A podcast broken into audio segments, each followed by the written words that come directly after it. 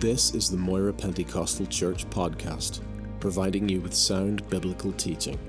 We hope you will be encouraged, challenged, and blessed by this ministry.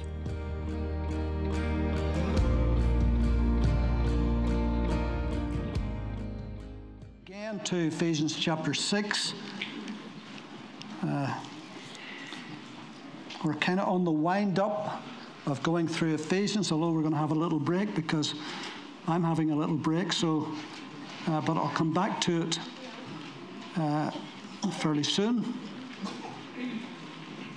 But now we're on the, the armor of God, spiritual warfare.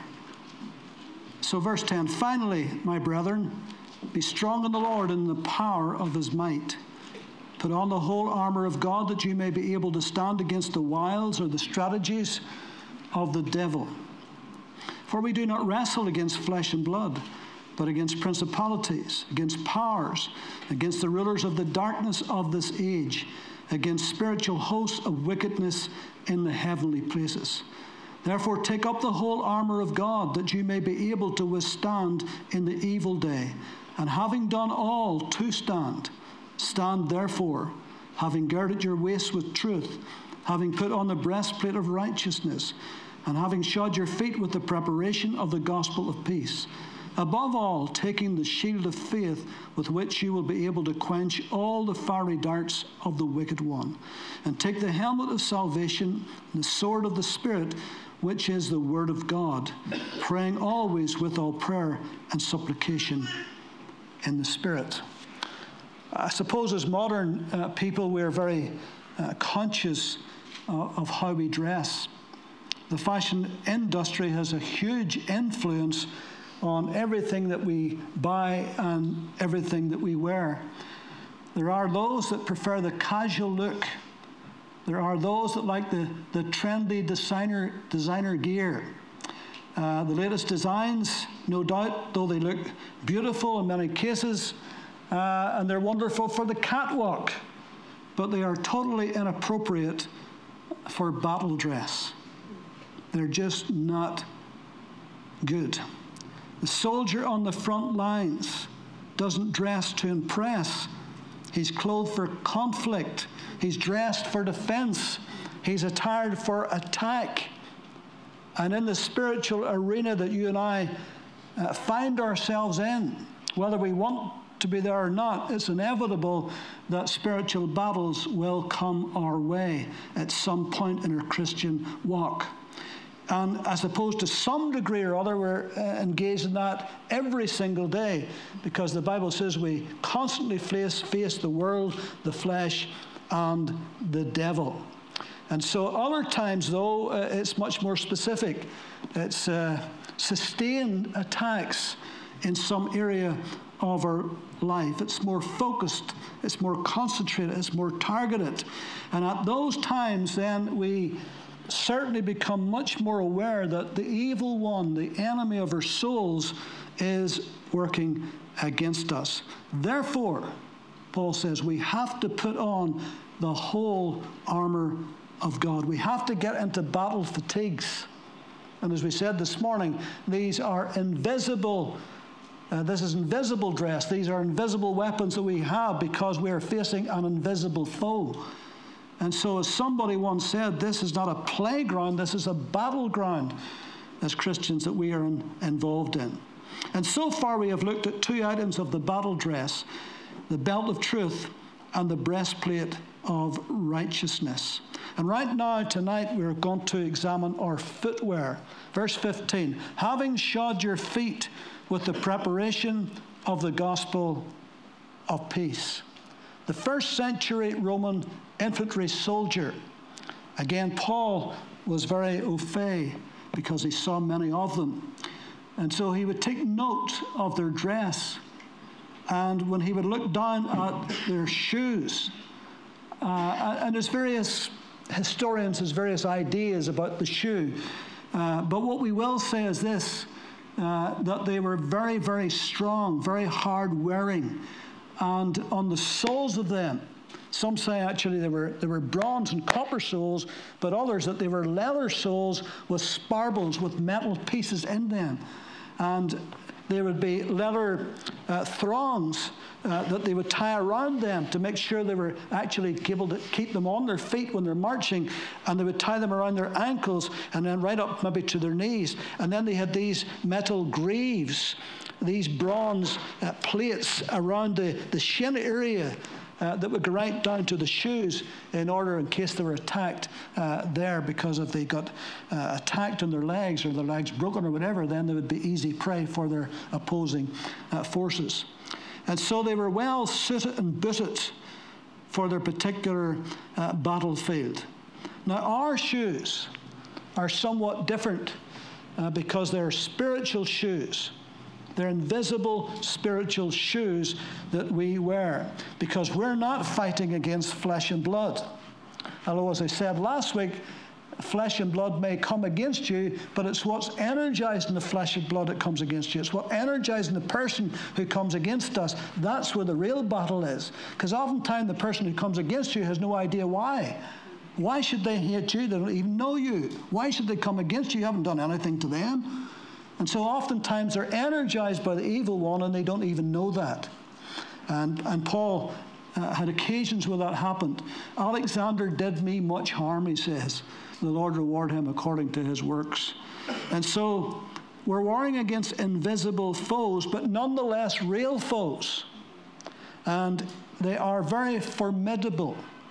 They really are formidable. And that's why we need to be strong in the Lord and in the power of his might. Having your feet shod means to be sure footed. To be sure footed. To be able to stand is very, very important in a battle. And to make sure that your shoes stay on because remember that these soldiers, these Roman soldiers, would walk large distances over very rough terrain. And their battlefield often would be in rough terrain. And so they had to make sure that those shoes were strong and well fitted and well tied on because they were dependent upon them. And so we likewise our spiritual footwear has got to be good. It's got to be suited to the battles that we're going to have to face. The devil wants to wrong foot us, he wants us to stumble, he wants to trip us up.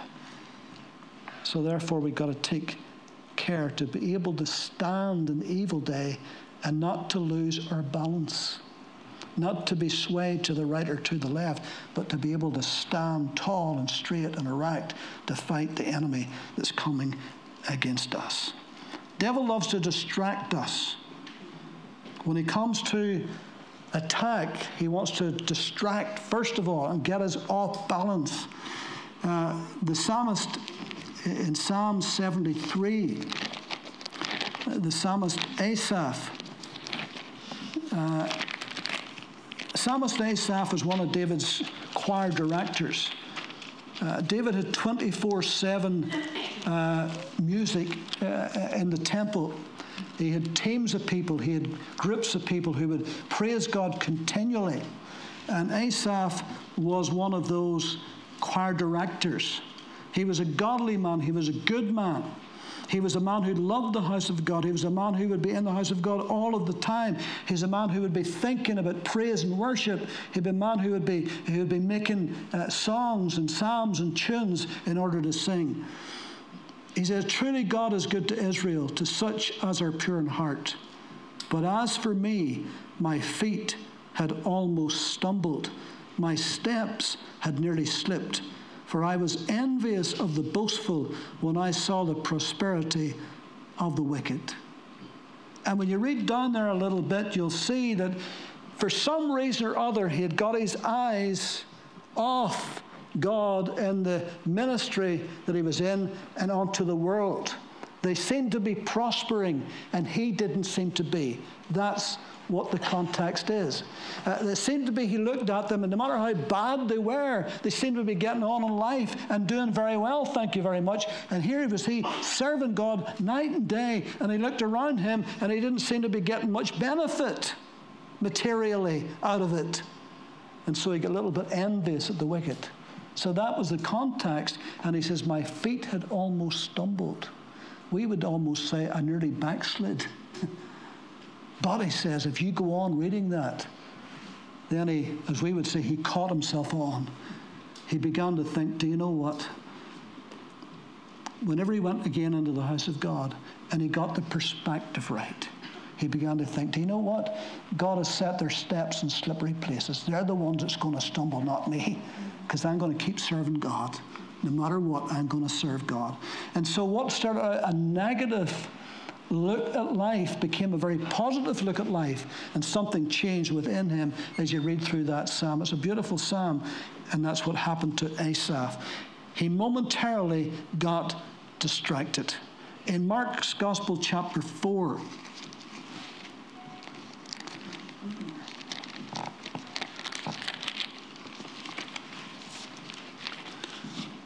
And this, of course, is the story of the sowing of the seed. In verse 5, it says, And some fell on stony ground where it did not have much earth. And immediately it sprang up because it had no depth of earth. But when the sun was up, it was scorched. And because it had no root, it withered away. And so Jesus is explaining to these disciples about the, the imagery of a seed being sown and how that they, it began to grow up, but it didn't have any root, and because it had no root, then it began to wither away. Now, the disciples trying to understand what he was trying to tell them, then he explains each of those seeds. And in verse 16, he says, Likewise, these are the ones that are sown on stony ground, who, when they hear the word, immediately receive it with gladness and they have no root in themselves, and so they endure only for a time. Afterwards, when tribulation or persecution arises for the word's sake, immediately they stumble. And over the years, I have seen that. I have seen people who received the word gladly and excitedly, and they were thrilled, and they seemed to be zealous until trouble came, until the first hurdle came until the first battle spiritually, until the first attack of the evil one, and then they folded. Why? Because they had no root. There was no root in themselves. They didn't get rooted and grounded in the very word of God, which we should do. And then when trouble came, they just couldn't handle it. They couldn't stand when the enemy came. And so, a little warning from Jesus about that. In 1 John chapter 2,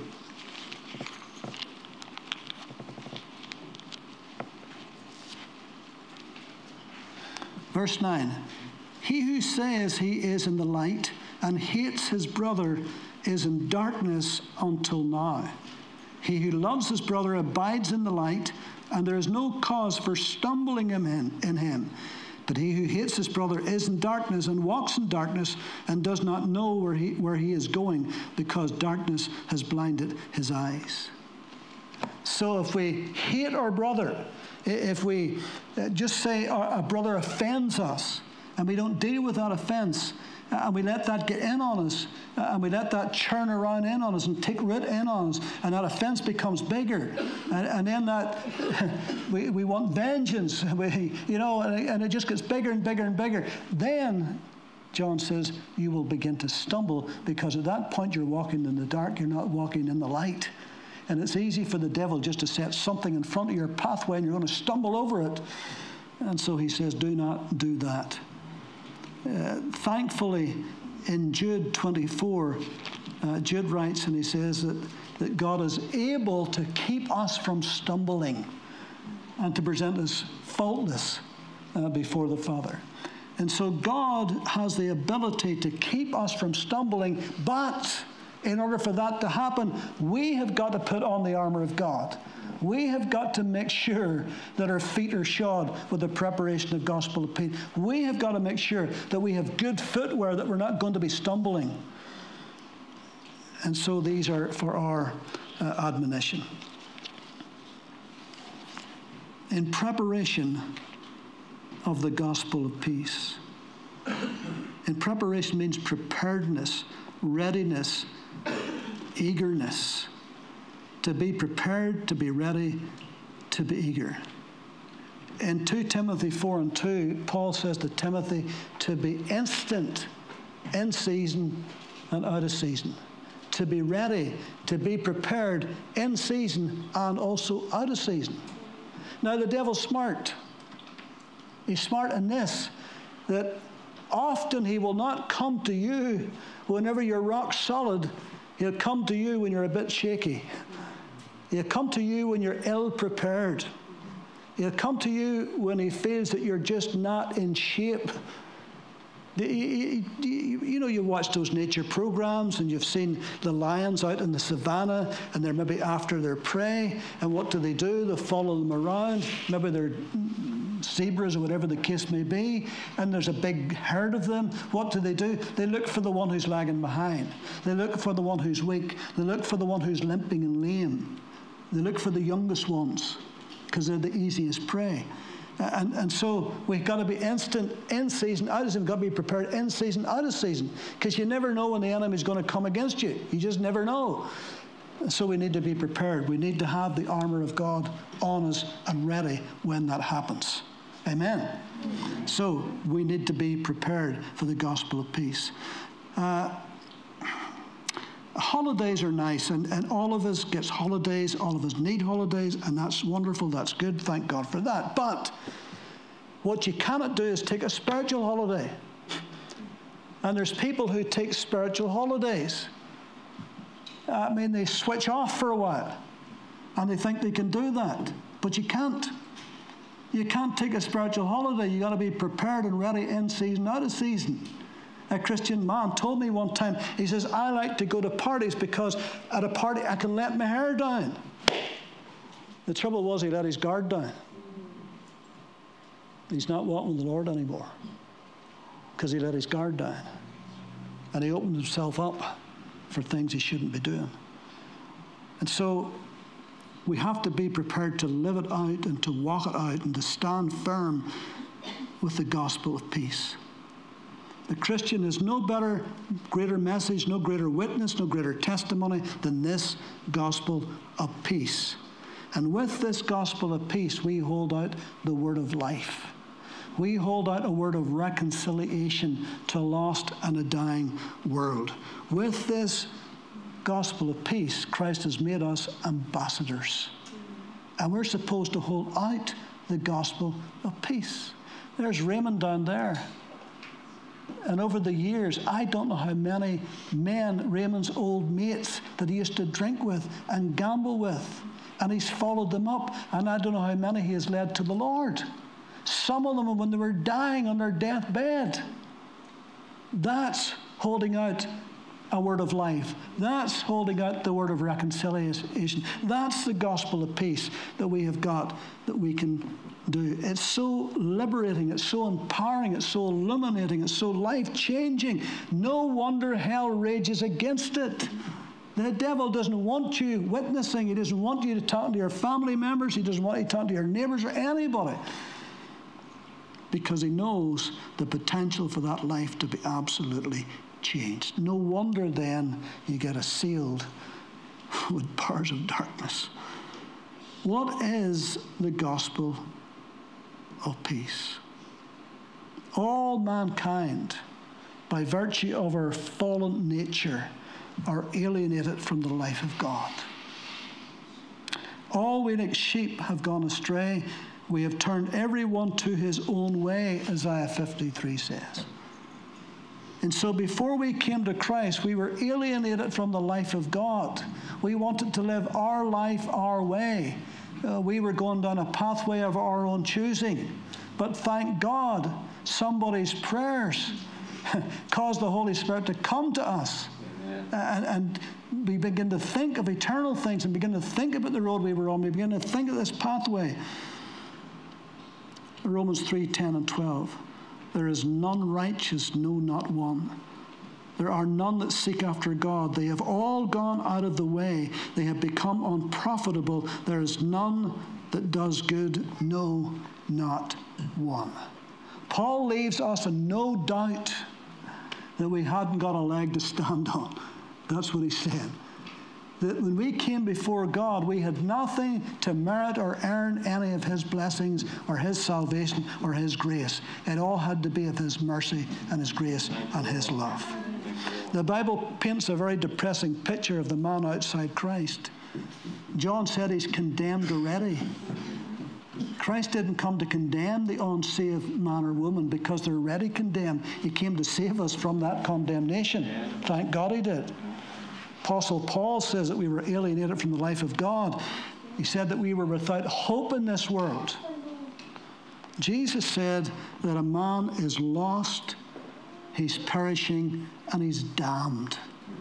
Those are very powerful words for the Son of God to say, isn't it? Lost, perishing, and damned. That's why the man needs the gospel of peace. He needs reconciled back to God. And the wonderful thing is that we can be reconciled to God. And that, that's, in essence, is the message of the gospel to reconcile men back to God. To realize, as we were, that man is lost outside of Christ. He's eternally lost. He's gone to hell. That's the fact of it. And we were in that lost place, but we've been reconciled to God through Christ.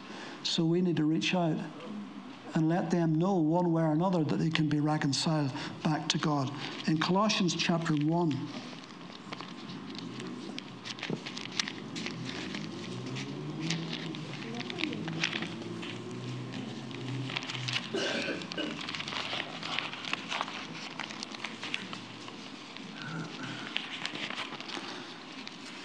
Colossians chapter 1 and verse 19 to 22.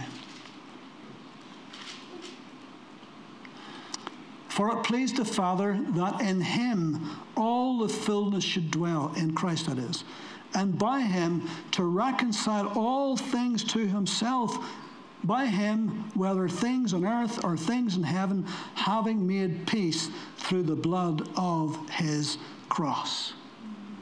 And so, what a wonderful thing reconciliation is. In Romans chapter 5,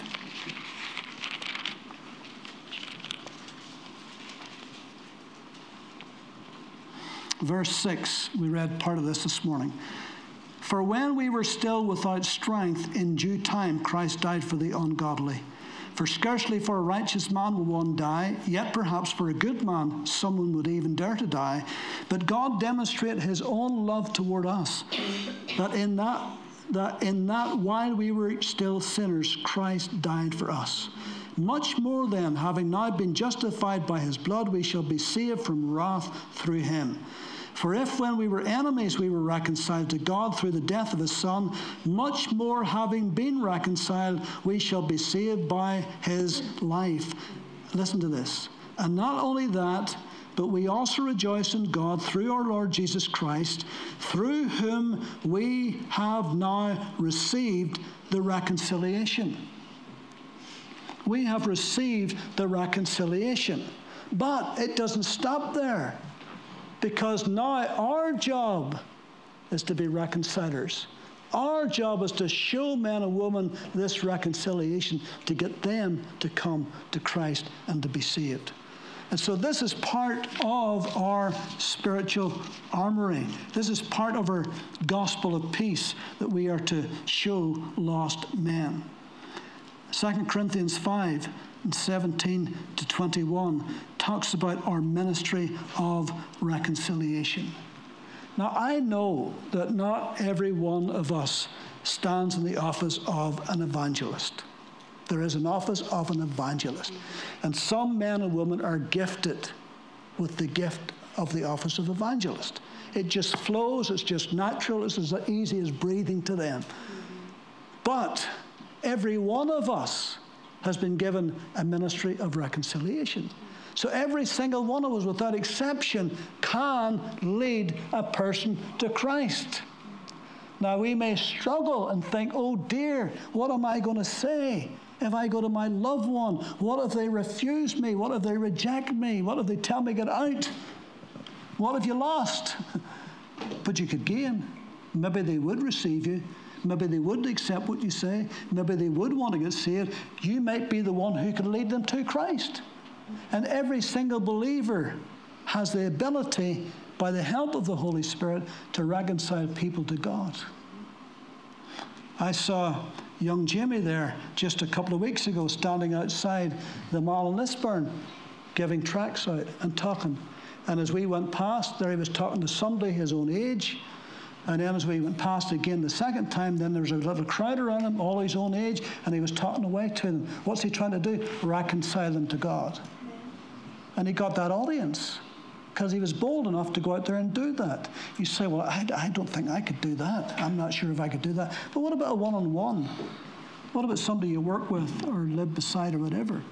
And what about somebody that, that maybe in conversation it just starts to go? Again, Raymond and Joyce, just the other night, there was a relative come into their home. I haven't seen them for years, they said. And just as they were beginning to, to talk just about general thing, suddenly the guy said something that just opened the door for a whole conversation about Christ. And it wasn't forced, it wasn't pushed on him. He opened the door by something he said, and they went straight through the door. and, and, it's nice if you just listen sometimes for something that's said that you can pick up on. Somebody may say, Boy, the word's in a terrible state. And you can say, It really is. Do you know why it's in a terrible state? Have you ever thought about the state the word's in? Why is it in that state? And then you can start to share that way. So there's all kinds of little ways you can do uh, the ministry of reconciliation. See, this is part of the gospel of peace. Now that we have been reconciled to God, we have peace with God. Therefore, there is now no condemnation to those who are in Christ, who walk not after the flesh, but after the Spirit. Uh, we have made our peace with God. So there's a peace between God and us since we came to Christ. So we're no longer alienated from God. Our lives are hid with Christ in God. We're no longer without hope because Peter says he has given us a lively hope or a living hope, something that's real, not hopesoism, something that's sure and real.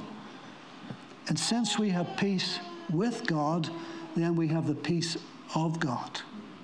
And there's a difference between the peace with God and the peace of God. To be born again, you need peace with God. We need to be reconciled to God. That animosity that is broken down and we're reconciled to God. We have peace with God. But the peace of, of God is different. Now that we have peace with God, we're born again, we're saved of God's Spirit, but then in the midst of battle and struggle and a fight spiritually, we need the peace of God. Jesus says, My peace I leave you. My peace, the peace that I've got, I leave that with you. My peace I leave you. My peace I give unto you. Not as the word gives, give I unto you. Let not your heart be troubled, neither let it be afraid. That's the peace of God. And so that's something that people who have peace with God could receive. Those who have no peace with God doesn't have the peace of God. but those who have the peace with God, then we can receive the peace of God. Oftentimes you find yourself in a struggle and you pray and you ask God for help and you get a peace in your heart. You don't know how it's going to work out. You don't know what's going to happen. You don't know how to go about this, but the peace of God comes into your heart and calms your spirit and helps you to be peaceful. And so, we're to be ready, we're to be prepared we're to be able to wear the shoes of the preparation of the gospel of peace. In Isaiah 52, there's a beautiful verse there, verse 7. How beautiful upon the mountains are the feet of him who brings good news. Glad day when somebody shared the gospel with you. Glad day when you heard the good news. Glad day when somebody witnessed. Glad day when somebody gave you something to read about eternity. Somebody came with the preparation of the gospel of peace. They were wearing those gospel shoes and they walked into your life and they changed your life. You know, many of us, we have loved ones who are not saved and we're praying for them. And we have talked to them that many times, you thought, I can't say anymore. I've done it a thousand times. They're not listening to me. Pray that somebody else will come across their path. Somebody with those gospel shoes on will come in their workplace or their university or their school and they'll just say the right word at the right time. And something will click in their mind or in their heart. How beautiful upon the mountains are the feet of him who brings good news, who proclaims peace, who brings glad tidings of good things, who proclaims salvation. And so these are the shoes of the preparation of the gospel of peace. In the day of battle, we can be secure because we have peace with God and because we have the peace of God. Thanks be unto God who always causes us to triumph.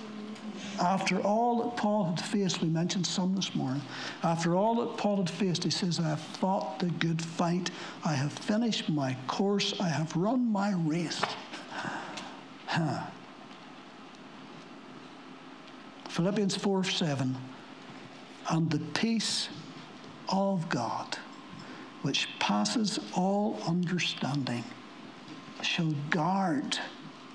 There, Paul uses another military term, shall garrison, just like soldiers on sentry duty, sentry duty standing around you, guarding, shall guard your heart and your mind in Christ Jesus. That's what the peace of God does to you. When the enemy is trying to bombard your heart and your mind, the peace of God can garrison, stand around. Isaiah 26 and 3, and we're finished. You will keep him in perfect peace whose mind is stayed on thee. whatsoever things are good, whatsoever things are lovely, if they're a good report, if they're virtuous, and on and on, think on these things. That's what Paul says. And so it's something that you have to train yourself to do because it doesn't come naturally. This is a spiritual battle. It's not a natural thing. It's not flesh and blood. It's in the spirit world. And so we have to think differently. I will keep him in perfect peace. His mind is stayed on thee. It's not easy. When everything's raging around you, it's not easy to anchor your mind on Christ and anchor your mind on the Word of God. But if we do, then the peace of God that passes all understanding shall guard our hearts and our minds in Christ Jesus. Amen.